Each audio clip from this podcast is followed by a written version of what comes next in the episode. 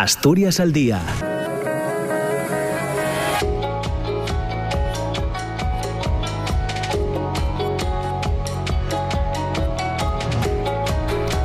Hola, ¿qué tal? ¿Cómo está? Muy buenos días, 9 de la mañana y dos minutos. Bienvenidos, bienvenidas a Asturias al Día, a la radio pública, a RPA. Ya saben que estaremos juntos hasta las diez y media de la mañana con eh, asuntos que pasan por el análisis de los resultados electorales y el momento eh, actual de la política, eh, tanto asturiana como, como nacional. Y en una segunda parte hoy vamos a conocer también detalles y, y el trabajo que desarrolla David Esteban, que firma sus murales como Dados.0. Estará acompañado de otros dos diseñadores, Marce de la Fuente y Tony Cobertera.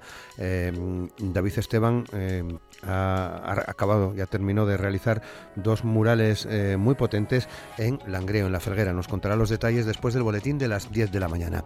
Y hasta esa hora hablaremos de política. El proyecto de Yolanda Díaz tiene eh, ya forma de partido, se llamará Movimiento Sumar. El equipo de la vicepresidenta segunda ha acelerado la inscripción de la plataforma en el registro del Ministerio del Interior ante la convocatoria electoral anticipada que anunció el pasado lunes el presidente del Gobierno Pedro Sánchez. La constitución de Sumar como entidad política servirá para representar eh, este proyecto que Yolanda Díaz lanzó hace poco más de un año en la coalición de la izquierda que se va a configurar dentro de los próximos 10 días, el plazo que marca el sistema electoral para registrar este tipo de alianzas antes de que comience la campaña de las generales.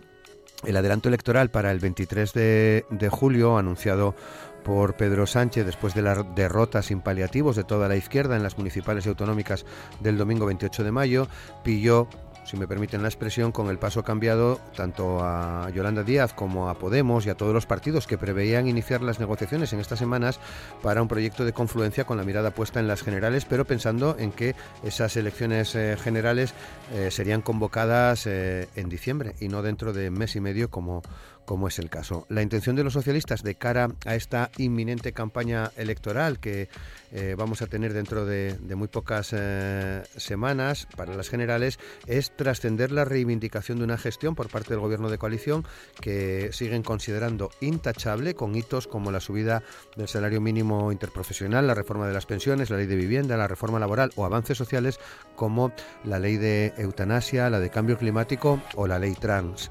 según eh, se publica hoy en distintos medios de comunicación, en la sede del PSOE eh, Nacional, en Ferraz, asumen que hace falta una estrategia que simplifique el discurso que se trasladará al electorado progresista. El plan de momento pasa eh, por dos ejes. Movilizar a quien se quedó en casa por el temor a un ejecutivo de Feijó con Abascal y convencerlos de que frente a una izquierda desbaratada el voto útil será esa papeleta del Partido eh, Socialista. El líder del PP, Alberto Núñez Feijó, ha dado libertad a sus varones autonómicos para negociar acuerdos de cara a sus respectivas sesiones de investidura. Si bien aquellos que no han obtenido mayoría absoluta en las elecciones del 28 de mayo, Comunidad Valenciana, Aragón, Murcia, Extremadura o Baleares, están dispuestos a presentarse a la sesión de investidura sin haber cerrado ningún tipo de acuerdo previo eh, con Vox, según se señala además desde el Partido Popular. También suponemos que ya saben que la dirección de Ciudadanos ha decidido no concurrir a las elecciones generales del 23 de julio, con lo que en principio dice adiós a ocho años de representación en el Congreso, donde llegó a ser la tercera fuerza política del hemiciclo y que fue socio de investidura tanto del socialista Pedro Sánchez como de Mariano Rajoy, de Mariano Rajoy, perdón, aunque no llegó a entrar en el, en el gobierno. En Asturias, Izquierda Unida se muestra partidaria de garantizar gobiernos eh, municipales de izquierdas para anular las opciones de la derecha. Es la respuesta de la coalición a la oferta lanzada por el secretario general de la Federación Socialista Asturiana y candidato a la presidencia del Principado, Adrián Barbón. Un pacto entre los socialistas e Izquierda Unida para que en los ayuntamientos en los que sumen mayoría, sea la lista más votada una de las dos formaciones la que ocupe eh, la alcaldía. Eh, la política de pactos va a determinar que más de una decena de ayuntamientos eh, pueden virar también hacia la derecha. De hecho, el Partido Popular ya se marca como objetivo y es consciente de que hay ayuntamientos en Asturias, en Amieva, Ribadesella, Ibias, Castrillón o Tineo, donde van a necesitar llegar a acuerdos con, con, Foro o con Vox o con ambos eh, para, para, gobernar.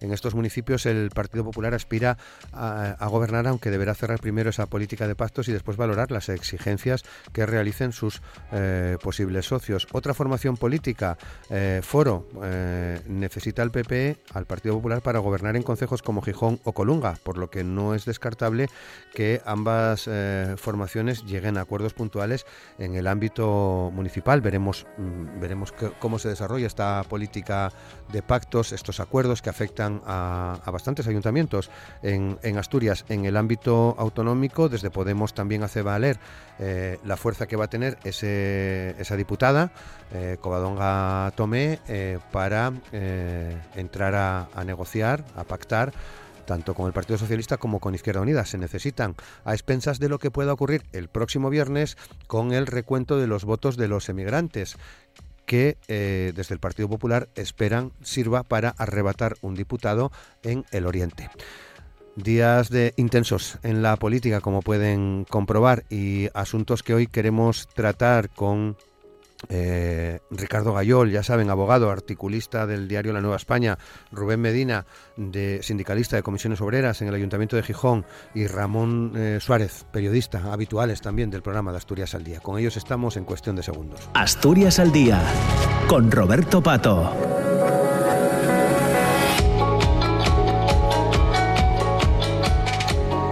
Con Amor Argüelles y Javi Palomo en los controles de sonido. Saludamos ya a nuestros invitados. Ricardo Gayol, ¿qué tal? ¿Cómo estás? Muy buenos días.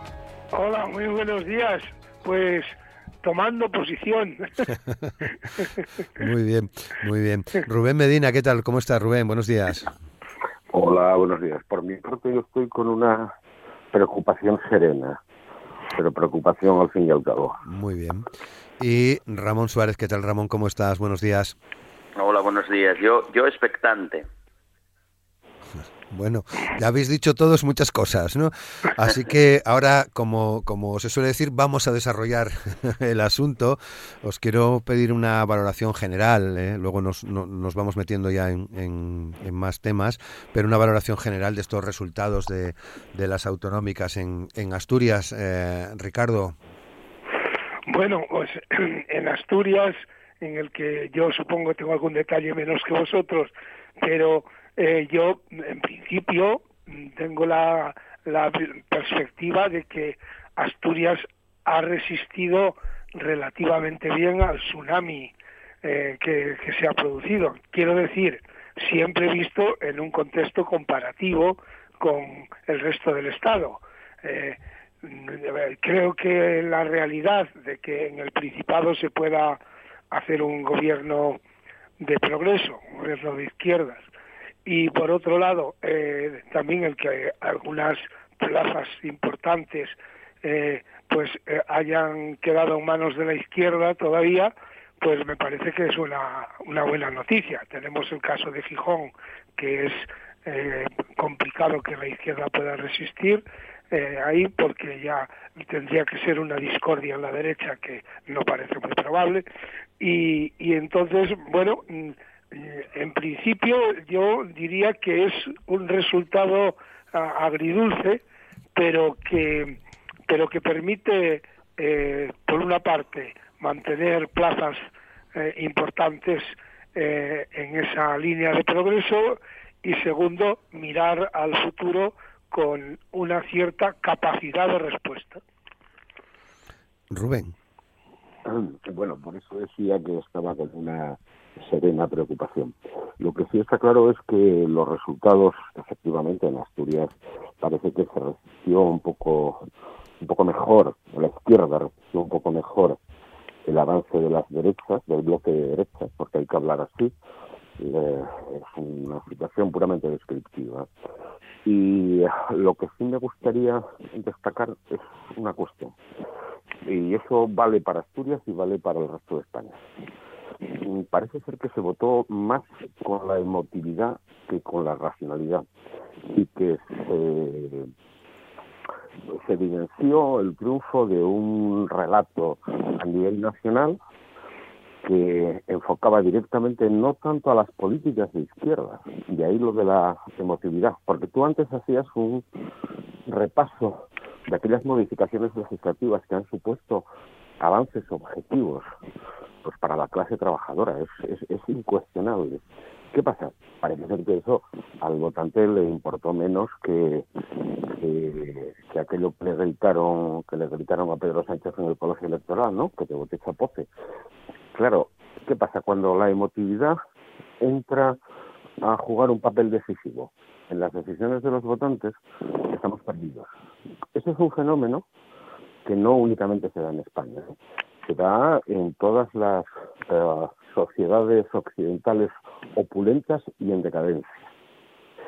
Mm, es un fenómeno que podemos que podemos ver tanto en Italia con un gobierno ultraderecha, en Francia con un gobierno neoliberal, en, Inglaterra gobernando los conservadores. O sea, quiero decir, me parece que en la Europa comunitaria el papel de la izquierda socialdemócrata, ya no hablamos de la, de la izquierda transformadora, es prácticamente residual.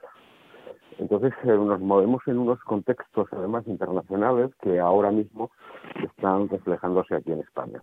En el caso de Asturias sí, sí es cierto que ha habido una, una cierta resistencia. En cualquier caso yo no estaría muy feliz por los resultados obtenidos por toda la izquierda. Yo no sería mucho más sereno en el análisis. Eh, eh, eh, Ramón, perdón. Sí, las elecciones municipales, aunque mucha gente las desdeña, porque parecen menores, son muy importantes.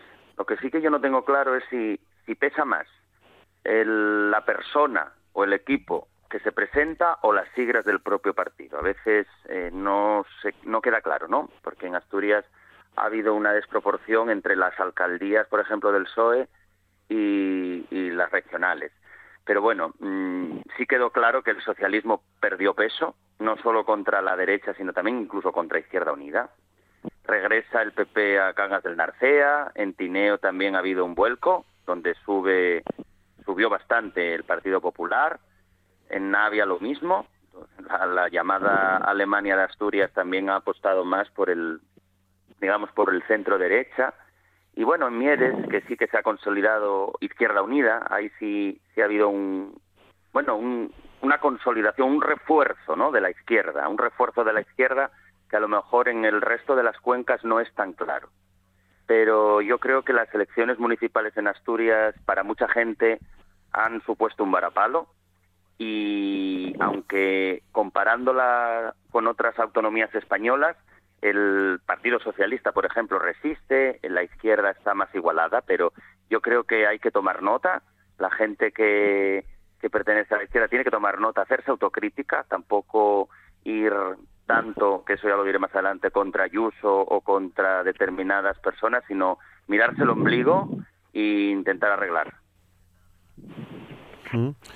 Eh, muy bien, sí. Eh, escuchaba estos días em, eh, lo decía Rubén también, que eh, parece que no se tuvo en cuenta el domingo pasado a la hora de votar todas estas medidas sociales mm, eh, adoptadas por el gobierno de, coalición, pero paralelamente en la campaña y previo a la campaña se decía por muchas fuerzas políticas no tengan en cuenta la clave nacional, voten a, a lo que pasa en su municipio, en su concejo. Quiero decir, ¿no hay ahí un poco de contradicción, Rubén? Supuesto, por supuesto que hay contradicción. Por eso yo hablaba del emotivismo antes que la racionalidad. Eh, me da la impresión, y por eso digo que los discursos, además ahí hay un papel, desde mi punto de vista, ya sé que me vais a reñir, sobre todo tú, hay un papel de los medios de comunicación de la derecha que es eh, de una insistencia machacona. O sea, eso que se llama la construcción del relato, lo tiene perfectamente asumido eh, la derecha mediática. Yo estos días comentando con unos amigos recordaba que cuando se produce la victoria de Aznar eh, eh, hay un año antes, Jesús Hermida organiza una especie de, de, vamos, organiza un programa que era una especie de congreso en el que se analizaba la actividad política semanalmente. Y aquel programa, pues eran, no sé, 25, 30 personas, todas de derechas. No había, digamos, contraparte. Y ahora estamos viviendo una cosa bastante parecida. De los medios de comunicación nacional solamente hay una que eh, ya ni cadenas de televisión, porque las cadenas de televisión, pero solamente hay un periódico y una emisora de radio de alcance nacional que mantengan un discurso distinto al resto. Y eso es algo que, que, machaca. Ese es el papel que hizo, por ejemplo, Fox News en, en Estados Unidos para, para llevar a Trump a la presidencia. Y ese discurso, insisto, emotivista, nos hace perder vamos a ver, una persona que estuvo en la pandemia, durante la pandemia, no perdió el puesto de trabajo porque se le facilitó un ERTE financiado con, con dinero del Estado, debería entender que aquello fue una medida que le benefició, porque si no, ahora mismo probablemente estuviesen rozando las, las, las filas del paro. Eh, eso no se parece ser que no se valora, parece, parece ser que no que no importa. Hablaba antes Ramón del caso de Madrid. Bueno, el caso de Madrid resulta que tenemos unas manifestaciones eh, mensuales de eh, los usuarios de la sanidad pública y de los profesionales de la sanidad pública. Eso no tiene después un reflejo, un correlato en, en los votos emitidos. Eso es algo que preocupa. ¿Es contradictorio? Sí, lo es, pero es real. Ramón. Es que mira, centrándome un momento en las municipales, eh, luego le comento una cosa a Rubén, pero más allá de los relatos a nivel nacional, yo creo que si no se ponen la pila los ayuntamientos, y voy a poner un ejemplo, ¿eh? poco podemos esperar. Porque, por ejemplo, aquí en el mío, en San Martín del Rey Aurelio, ya se había alertado de que se cerraba gran parte de la planta del campo, ¿vale? El año pasado, que lo comunicó, lo escribió la compañera Marta Varela en el comercio. No hubo una gran reacción política. Después sí que es verdad que Damián Suárez, que fue el que encabezó la lista alternativa del PSOE en San Martín del Rey Aurelio, sí se erigió y, es, y ahí sí se comprometió y sí tuvo un gran trabajo en defender los intereses de las empresas y trabajadores de, de, de, por ejemplo, del gimnasio del campo y de otras tiendas. ¿Qué quiero decir con esto? Que eso es un tema municipal importante, más allá de Ayuso, más allá de la ley trans, más allá de la subida del salario. Entonces, los ayuntamientos, muchos ayuntamientos quizás caen en la inercia de que como siempre ha gobernado el mismo color, a lo mejor no hay un compromiso cuando surge una noticia eh, negativa. Y ahí es donde hay que implicarse.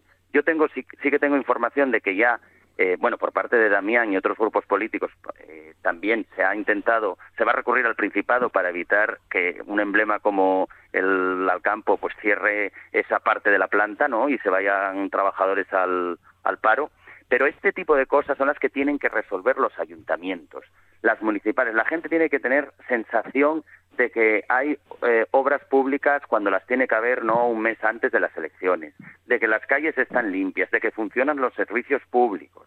¿eh? Entonces, porque, porque si no diferenciamos bien lo municipal de lo autonómico de lo nacional, al final yo creo que quedamos en un debate de ideas que está muy bien y a mí me encanta debatir de ideas, mucho quizás más que de hechos, pero es que a nivel municipal importa eso.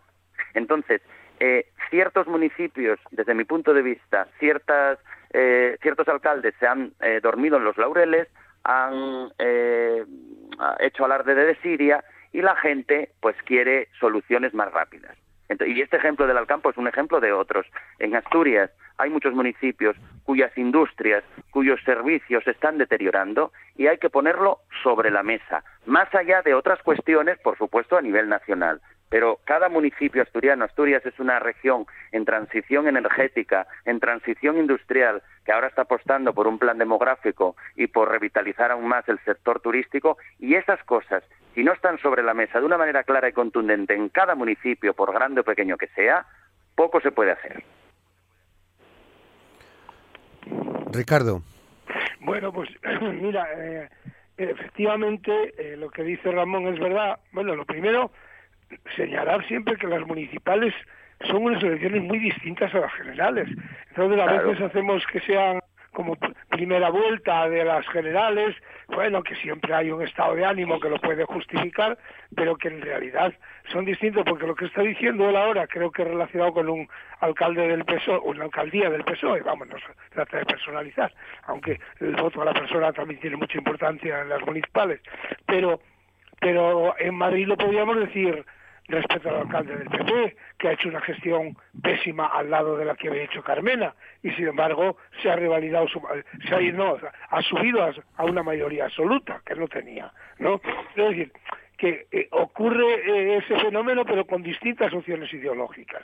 ¿Por qué? Porque las municipales efectivamente tienen un sesgo propio de su de su dinámica eh, como como población, como ciudad y eso eso debiera jugar un papel importante. Lo que ocurre es que las elecciones se han fijado eh, mucho en el ámbito nacional. Se han tanto por, por, parte de los dos grandes partidos se han enmarcado mucho en la política nacional.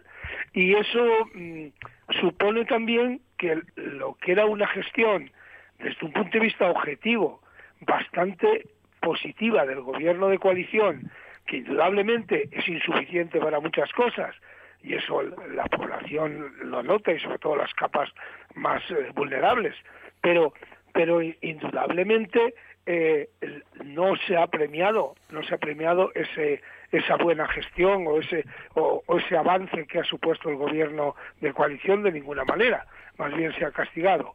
¿Qué ocurre? Pues que mm, hay una batalla que puede ser la de la política concreta, que ha tenido un papel relativo, relativamente bajo, ¿eh? y hay otra batalla que no es siquiera la ideológica o la programática, sino la batalla de la comunicación. Y aquí es donde el PP ha tenido un éxito indudable en la batalla de la comunicación.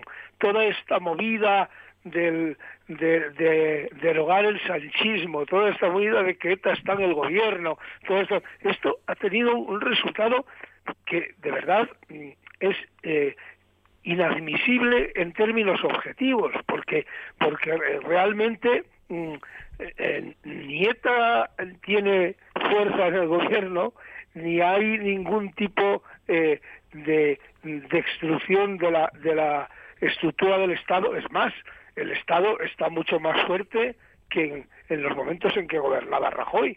Pero la batalla de la comunicación que está, ya digo, por encima de la batalla de las ideas y de la batalla de los programas está triunfando y eso sí que nos debiera preocupar bastante como un elemento sociológico que, que pesa mucho en la política. Rubén. Bueno, yo no, no es por, por incidir en el planteamiento, que lo acaba de recoger, el, el, que yo sostengo, que lo acaba de recoger eh, Ricardo. Ahora mismo la batalla de la comunicación, el relato, el papel de, de los, de los oh, grandes medios de comunicación, creando, creando estados de opinión que se alejan de la realidad. Yo antes puse un ejemplo, ¿no? Podíamos poner, podíamos poner unos cuantos más. Antes puse el ejemplo de los ERTES. Bien, eh, yo ahora quería hacer mención a una cuestión en, Asturias.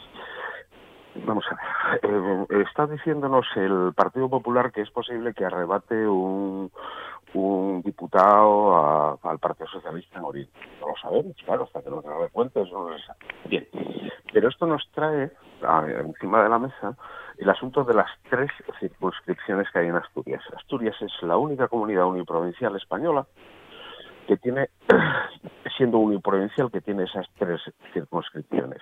Eso le vino bien, o eso se hizo en su momento, para facilitar el bipartidismo. Así de claro.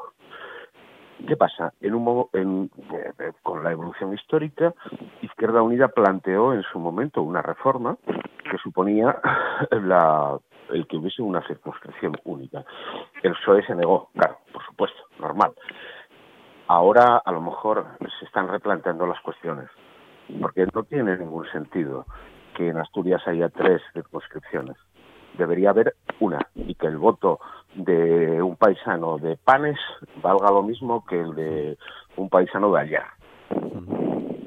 Muy bien, bueno, 9 y 26. Entramos ¿Puedo, en. Eh, ¿Puedo hacer un apunte por lo del. por una cosa que supuesto, antes claro, claro. con Gallón? Mira, claro, claro. Eh, para dejarlo claro, eh, que igual me expliqué yo mal. Yo no le echo la culpa, el tema del campo, y es muy es un segundo, ¿eh? No le echo la culpa a la alcaldía del PSOE, ¿eh? Eh, porque precisamente Damián Suárez, que es del PSOE, fue el que el que sacó adelante este tema, ¿eh? el que sacó mediáticamente este tema. No, porque yo no quiero dejar quiero dejarlo claro. Lo que pasa que sí lo desatendieron en tiempo y forma, pero todas las formaciones políticas, ¿eh? porque el PP de San Martín despertó ahora, pero despertó tras la intervención de Damián Suárez, que es del PSOE. Por eso quiero dejarlo claro. Yo lo único que quería decir es que tiene que haber en las comunidades, en las zonas sensibles, como las mineras, todo Asturias es sensible, pero en las zonas sensibles que estamos perdiendo población que se está perdiendo industria, que hay una alianza entre lo municipal y lo regional clave.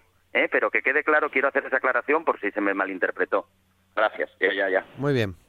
Y, y yo, Rubén, añadir también un segundo que sí que estoy de acuerdo con lo que dice Rubén. Yo creo que el tema de la circunscripción única debiera recuperarse porque además es una excepción en el panorama electoral eh, español, autonómico, y, y, la verdad es que no tiene sentido en este momento. Yo soy muy partidario de la descentralización, pero esta descentralización no conduce a ningún elemento positivo. Muy bien, bueno, 9 y 27. Quería haceros un par de preguntas, seguro que las encajamos en la media hora que tenemos eh, por delante. Eh, por una parte, eh, la política de pactos, las posiciones que, que se están tomando por parte de partidos políticos en relación a, a, a la presidencia del Principado o en ayuntamientos, eh, veremos a ver cómo se desenvuelven, eh, importantes como pueda ser el caso de, el caso de, Gijón. Eh, Rubén, ¿qué te parece? mm, Al, en principio parece que puede haber acuerdo Izquierda Unida PSOE, veremos a qué nivel y hasta dónde llegan.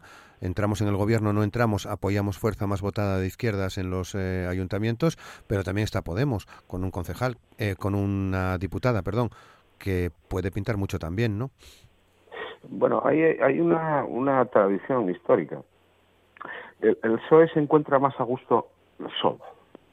El PSOE, ah, recuerden aquella expresión que decía que es el partido que más se parece a España.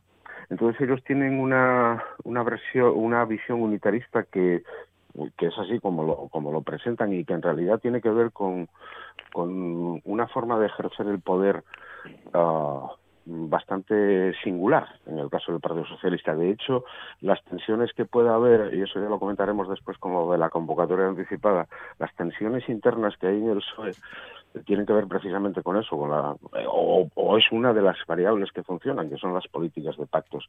Eh, vamos a ver, el, aquí en Gijón, por ejemplo, cuando gobernaron en coalición el PSOE e Izquierda Unida, eh, había dos personajes políticos, eran dos animales políticos de, de, de, envergadura, por parte del PSOE José Manuel Sariego y por parte de, de Izquierda Unida Jesús Montes Estrada, Churruca, y entonces ellos siempre, siempre decían lo mismo. Nosotros pactamos hasta los desacuerdos. Eh, yo no sé exactamente, Adrián, en la campaña electoral, Adrián Barbón decía que, bueno que iban a gobernar solos. Bueno, pues ahora mismo te encuentras en otra situación. Y en esa otra situación tienes que analizar la realidad concreta y si tú en un determinado ayuntamiento tienes que apoyar a, a Izquierda Unida para que haya un, un, gobierno municipal de izquierdas, pues lo tendrás que hacer. Digo yo, no lo sé. Claro, ahí tenemos que ir a la casuística concreta. El, el caso de Gijón es, es una cosa para preocupar. Aquí hubo más que aquí hubo un gobierno y de Izquierda Unida que fue atacado, curiosamente, hasta por el propio Partido Socialista. De hecho, una de las razones del fracaso electoral es precisamente eso, la propia desunión dentro del dentro del Partido Socialista, porque resulta que el que recoge los réditos en, en cuanto a concejales y votos es Izquierda Unida en Gijón. La derecha por primera vez tiene un 53% de los votos. Y cuando hablo de la derecha, hablo de la unión de la derecha y la ultraderecha. A ver qué es lo que pasa. Porque claro, eh, el, el, PP no se puede poner estupendo, porque Vox, que es una cuestión que yo quería hacer, hacer mención, resulta que no presenta o no presentó en Gijón ni en ningún sitio un programa diferenciado, es un programa nacional. Entonces, claro, lo que se pide aquí, por ejemplo, me pregunto yo, si Vox eh, pone su cuarto espadas, como se decía en la literatura antigua. Si pone su cuarto espadas, ¿qué pide? Que, se, por ejemplo, se suprima el área de igualdad del Ayuntamiento de Gijón, que se derogue la ordenanza de igualdad, ya no digo la de movilidad, que se, que se suprima la oficina de normalización lingüística del Ayuntamiento de Gijón? Pregunto. Claro, ¿están dispuestos tanto el Partido Popular como Foro a aceptar esas condiciones? Bueno, pues eso lo iremos viendo sobre la marcha. Desde luego, no es una, no sería un buen síntoma que se aceptasen esas condiciones. Ramón. Bueno, con eso que comentáis de las posibles alianzas de Izquierda Unida y Barbón, aquí en, San Martín también, los de IU, los de Izquierda Unida, alegan que no recibieron ninguna notificación de esas alianzas, o sea que quizás hay un poco eh, una improvisación en este tipo de historias por la, bajada del PSOE en Asturias, ¿no? Pero bueno, yo centrándome, por ejemplo, en el tema de Barbón, de las regionales, sí que eh, en el análisis yo incluiría una cosa. existe un barbón pandemia, pandemia, perdón, y un barbón pospandemia. Y luego hay un, una eh, hay unas claves de Adrián Barbón que no han cambiado a lo largo de su mandato, que es comunicativo, buen gestor, buena imagen, dialogante, como dije, relaciones públicas. Y yo creo que deberíamos tener en cuenta la capacidad de Adrián Barbón para realizar pactos lo que pasa que sí que es verdad que no debería algunos no debería improvisarlos por la, eh, las prisas, ¿no? Pero recordemos que, que Adrián, por ejemplo, logró logró el tejer acuerdos con comunidades vecinas como Cantabria y Asturias, por ejemplo, para el corredor atlántico y consiguió presupuestos y comisionado. Y acordémonos también de la gira que hizo por, por, por, España a diferentes ministerios para pedir inversiones. Por eso eso del momento es el momento de Asturias, ¿no? En ese sentido, yo creo que eh, sí deberían eh, las fuerzas de izquierdas deberían aparcar un poco ciertas diferencias ciertas diferencias que hay que reivindicarlas por supuesto pero en su momento y si realmente si realmente quieren eh, hacer frente contra una derecha un centro derecha que en Asturias como en el resto de España ha aumentado pues a establecer alianzas. Sí que es verdad que Barbón ha quedado resentido el gobierno asturiano por el problema, por ejemplo, del tren de alta velocidad y en el suroccidente. No olvidemos el suroccidente, bueno, y el noroccidente, por el tema de las comunicaciones. Acordémonos de los argallos, de esas, eh, eh, de esas carreteras que no terminan de hacerse y la gente pues eh, ha protestado en las municipales y en las, en las regionales. Pero yo creo que si, si son espabilados, si son dialogantes las izquierdas, que también han demostrado que cuando eh, las fuerzas aprietan, pues eh, saben pactar y saben hacer presupuestos de manera conjunta, pues deberían aprovechar esta coyuntura y dejarse de, de zarandajas. Mm, Ricardo. Bueno, primero una consideración general. Yo creo que después de lo ocurrido el 28M, eh, mm, a nivel, digamos, psicológico, político, la izquierda va a superar un poco lo que lo que puede ser una dinámica eh, permanente de eludir los acuerdos. Yo creo que va a haber acuerdos siempre que la izquierda pueda y donde pueda eh, va a haber acuerdos.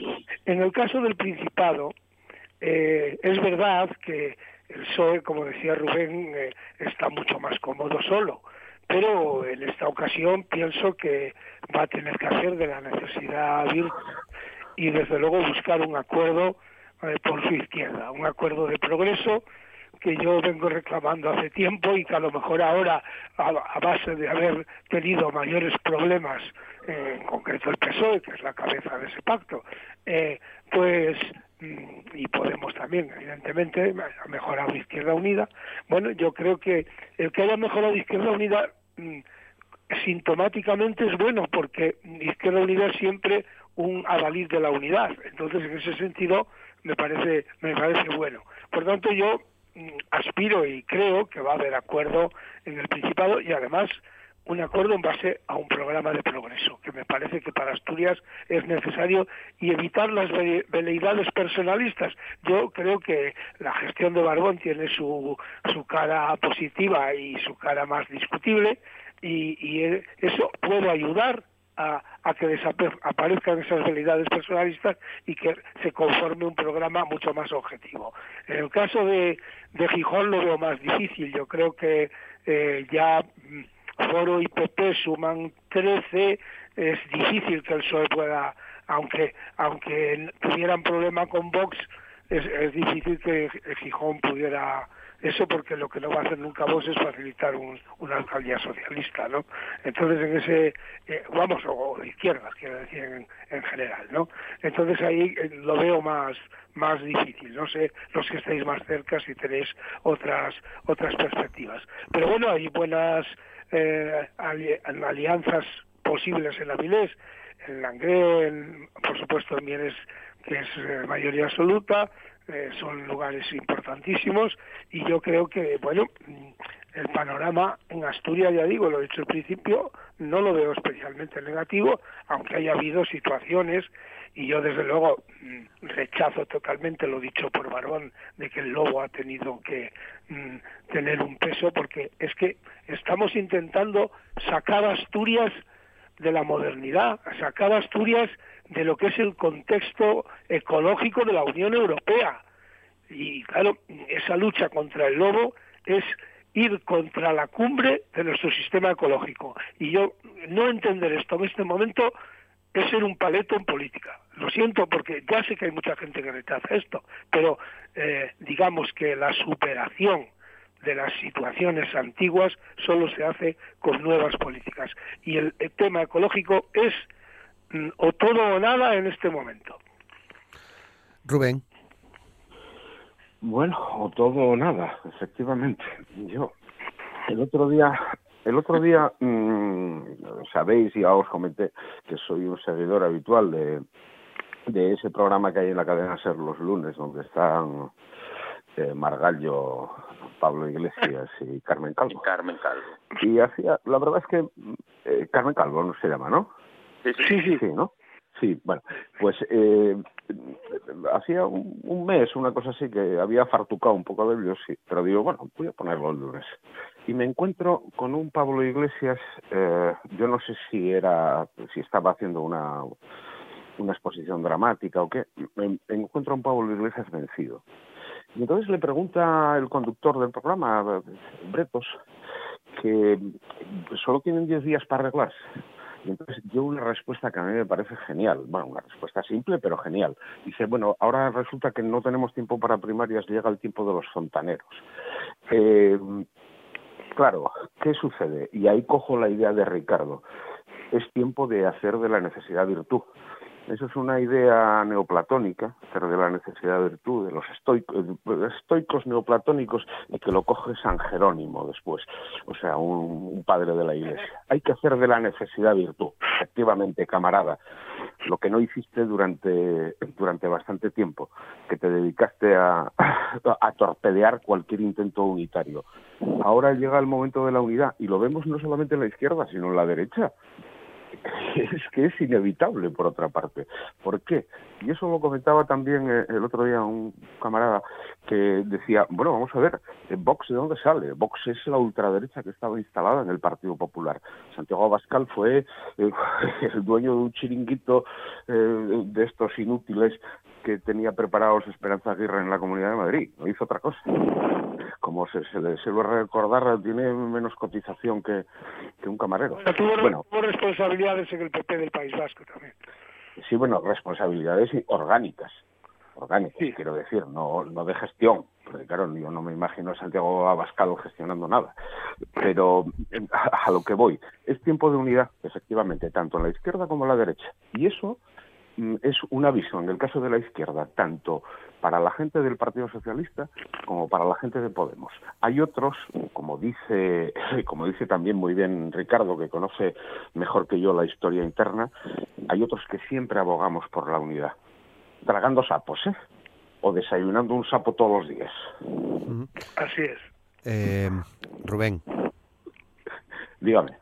Ay, ay, eh, Ramón, perdón, es que me, me, lío hoy con los nombres. Con las R's. Con las R's. Estamos cuatro R's aquí, en fin.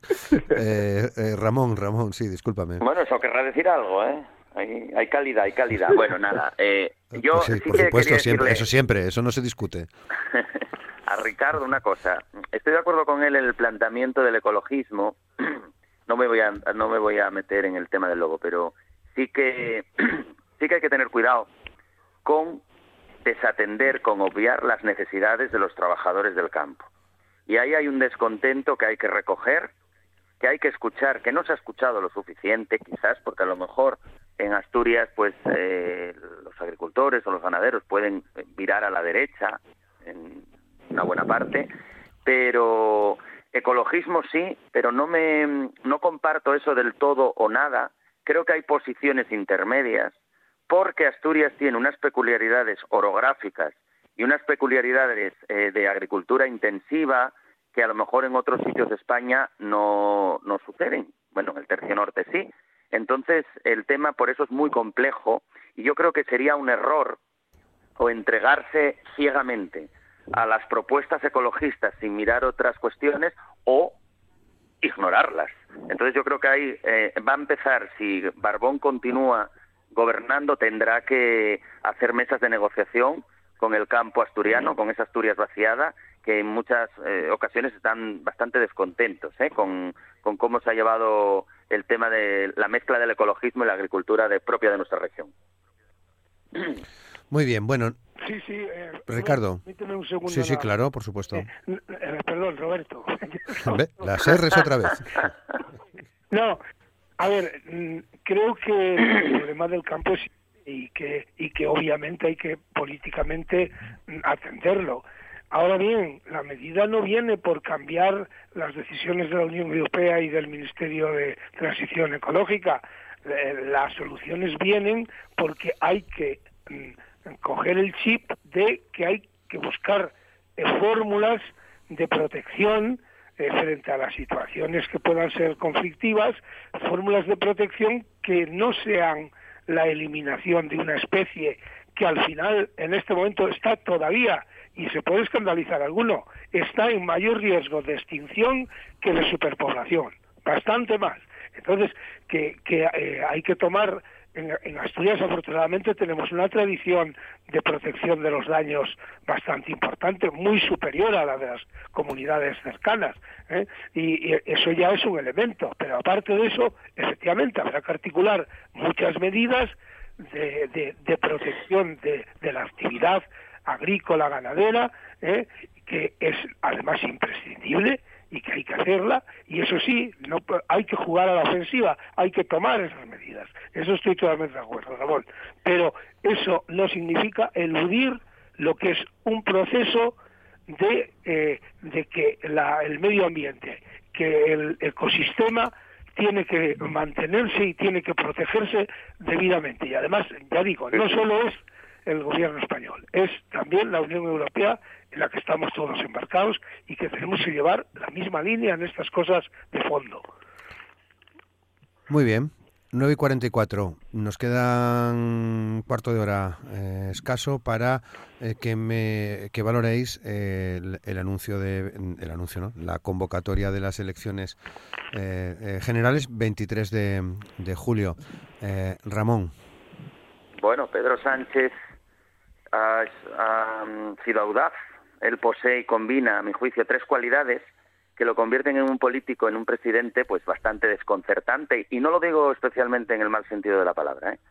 Esos rasgos de su conducta son los que también lo han elevado y sería pues una gran capacidad para la improvisación, una resistencia estoica y una mente muy civilina que traza estrategias y siempre, siempre, siempre tiene un plan B. Y aquí se ha demostrado, ¿vale? Eh, mirad, voy a hacerme eco de eh, análisis del periodista de la cafetera Fernando Berlín o del el adjunto al ABC Juan Fernández Miranda, ¿no?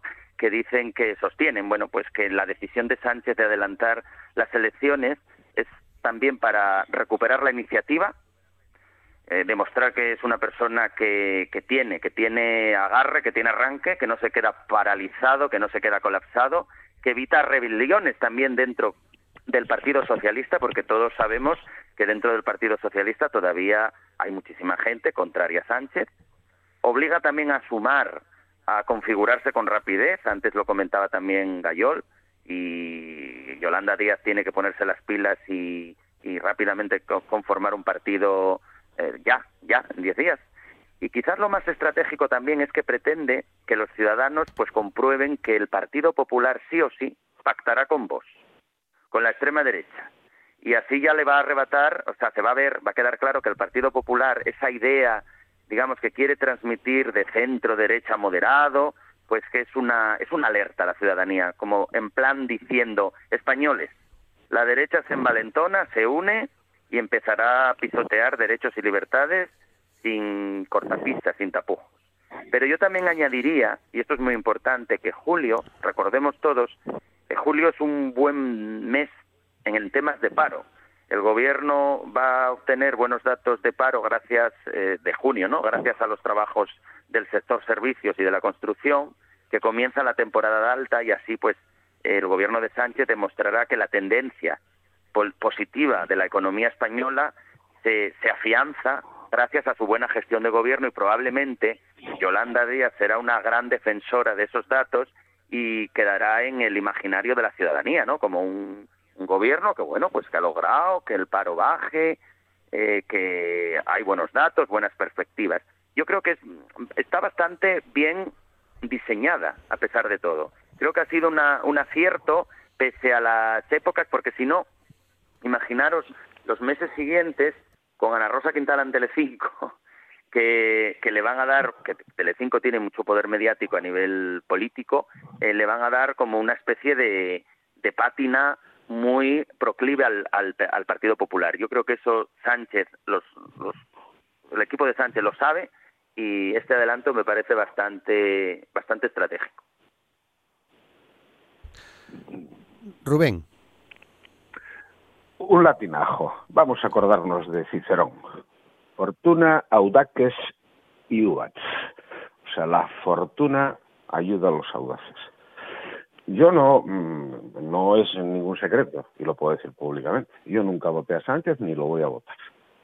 Pero, sin embargo, reconozco unas cualidades como político que en este tiempo de mediocridades y de lugares comunes y de equivocaciones en la sintaxis, me estoy pensando en el gallego, en Feijó, se agradece que haya políticos que tomen decisiones y que tomen decisiones audaces y que, y que corran riesgos.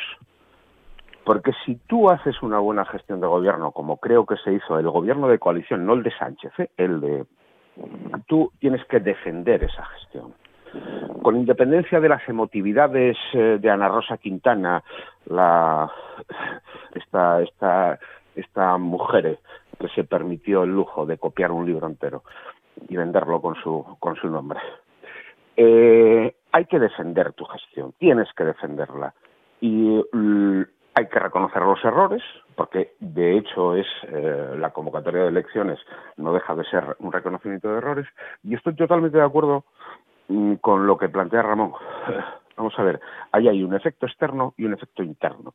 Había mucha gente que estaba esperando dentro del Partido Socialista un fracaso como este para lanzarse como hienas a por Pedro Sánchez. Ahí hay heridas que están sin cerrar, y esas heridas, pues ahora, mm, bueno, digamos que se les han puesto unos puntos y a ver qué sucede en julio. Efectivamente, tiene razón también Ramón, vamos a estar en un momento de bonanza económica. Ayer todavía se nos dijo que la, que la inflación estaba ya en, en, unos, en unos términos que en un 3,2 me parece que estaba, una cosa así, eso quiere decir que efectivamente las medidas que se toman, que son medidas sociales, tienen efectos en la vida de las personas.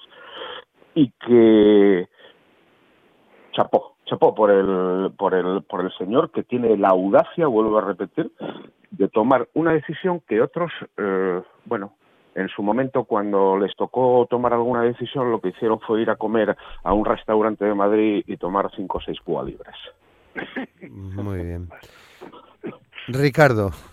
Bueno, a ver, yo lo primero que quisiera decir es que eh, personalmente siempre eh, he sido partidario de agotar las legislaturas. Pienso que había motivos mm, muy importantes para mantener la legislatura hasta diciembre. No solo por las leyes pendientes, no solo por la presidencia europea, eh, sino precisamente quizá por alejar el, el, foco de lo que de lo que era esa esa presión de un partido como el Popular que ahora se vería obligado a hacer unas negociaciones que le van a retrasar bastante, ¿no? O sea, yo, mm, en principio, en mi actitud personal estaría siempre por mantener la legislatura. ¿eh?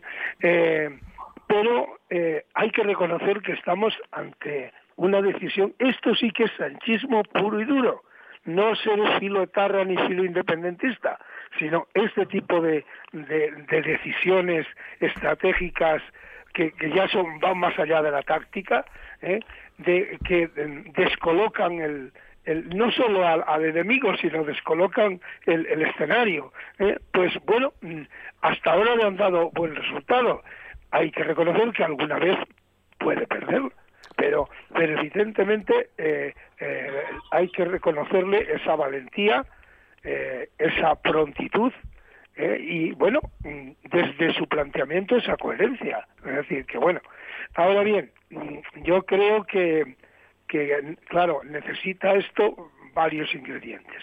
O sea, él ha hecho cálculos ya con los resultados en la mano y sabe que tiene un panorama que aunque efectivamente ha sido contrario, tiene muchos matices.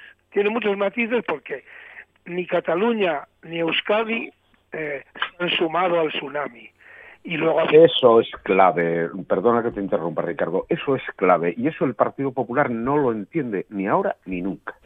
Es que no lo entienden porque porque son incapaces de, de, de integrarlo en su pensamiento, son incapaces y bueno, esas incapacidades luego se pagan también.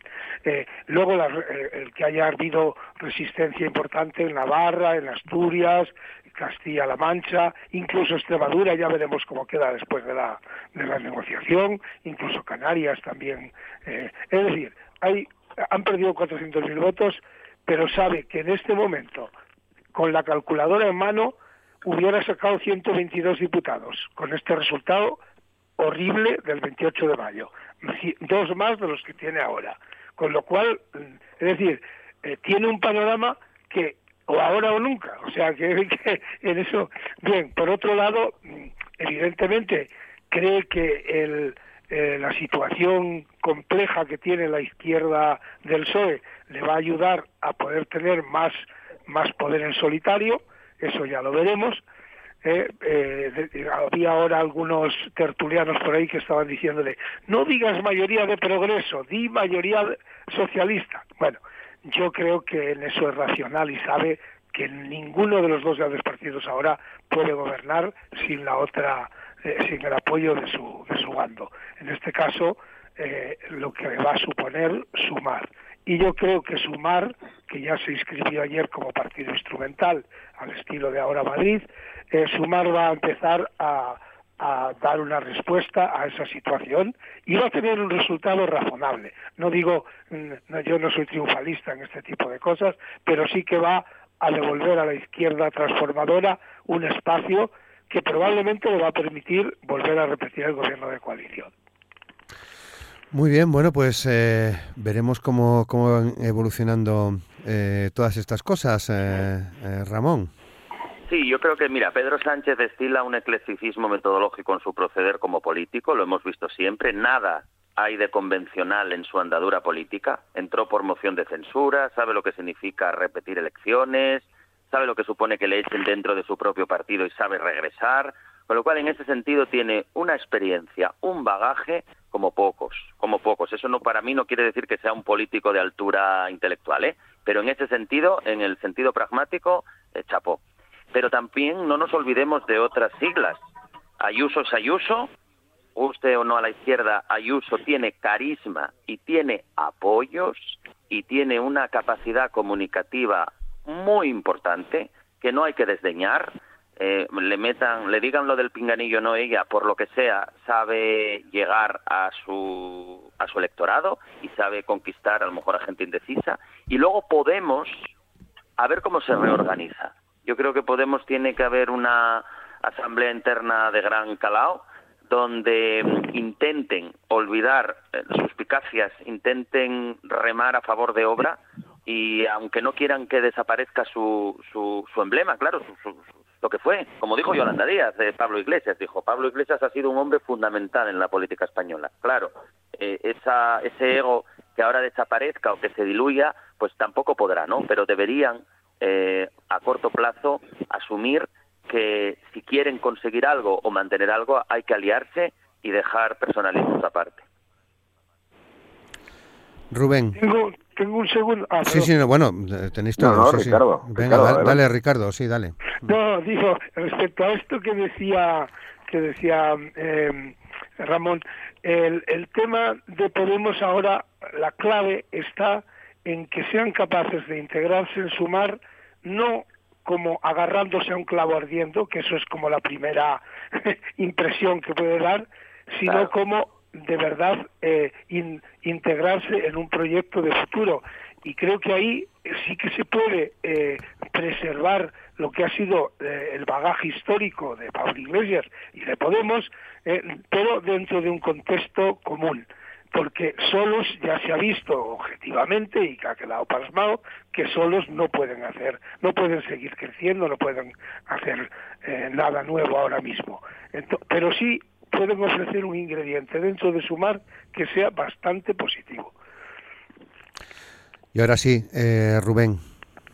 Bueno, yo, yo a Ricardo siempre le, le atribuyo y le reconozco esa voluntad optimista, ¿no? optimista del, de la acción del, y también del pensamiento. Yo, yo soy más escéptico. Eh, me da la impresión, y, y vuelvo al- a, los comentarios de, de Iglesias el otro día, el lunes pasado, eh, me da la impresión de que las derrotas se digieren regular en ese ámbito que hay que hacer de la necesidad virtud, como decíamos antes, efectivamente, pero me da la impresión de que van a tener que tragar demasiadas cosas. Hay que ser benevolentes, pero hay que acordarse también de otro latinajo, vae victis, hay de los vencidos, que fue lo que le dijo Julio César a, a, a Vercingetorix, al, al caudillo galo y en este momento ellos están vencidos. Con lo cual, las condiciones que pueden poner son unas condiciones no máximas, sino óptimas. Esperemos que se llegue a un acuerdo. Yo me fío más, por ejemplo, de la gente de Compromís o de la gente de Ada Colau que de, que de Podemos. Así de claro lo digo. ¿eh? Eh, esperemos que se entre en razón y que no volvamos a repetir errores pasados, porque los errores pasados llevan directamente a la desaparición.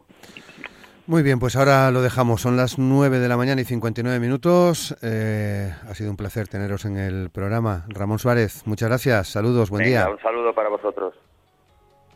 Ricardo Gayol, muchas gracias. Buen día, saludos también. Muchas gracias y mucha suerte a todos. Muchas gracias. Y Rubén Medina, eh, muchas gracias Rubén, también buen día. No, muchas gracias a, a mis compañeros, a ti y a nuestros oyentes por aguantarnos. Muchas gracias, muchas gracias. Eh, vamos a hacer una pequeña pausa ahora para escuchar las noticias del boletín de las 10. Una vez que termine el boletín de, noticias, eh, estaremos juntos otra vez hasta casi las diez y media de la mañana. Vamos a tener con nosotros a David eh, Esteban, más conocido como Da 2.0, que tiene un super mural en el municipio de Langreo, con uno que, eh, hizo hace unos meses eh, en Guardo. mm, se, dijo que era el mejor del mundo. Veremos a ver qué suerte corre este.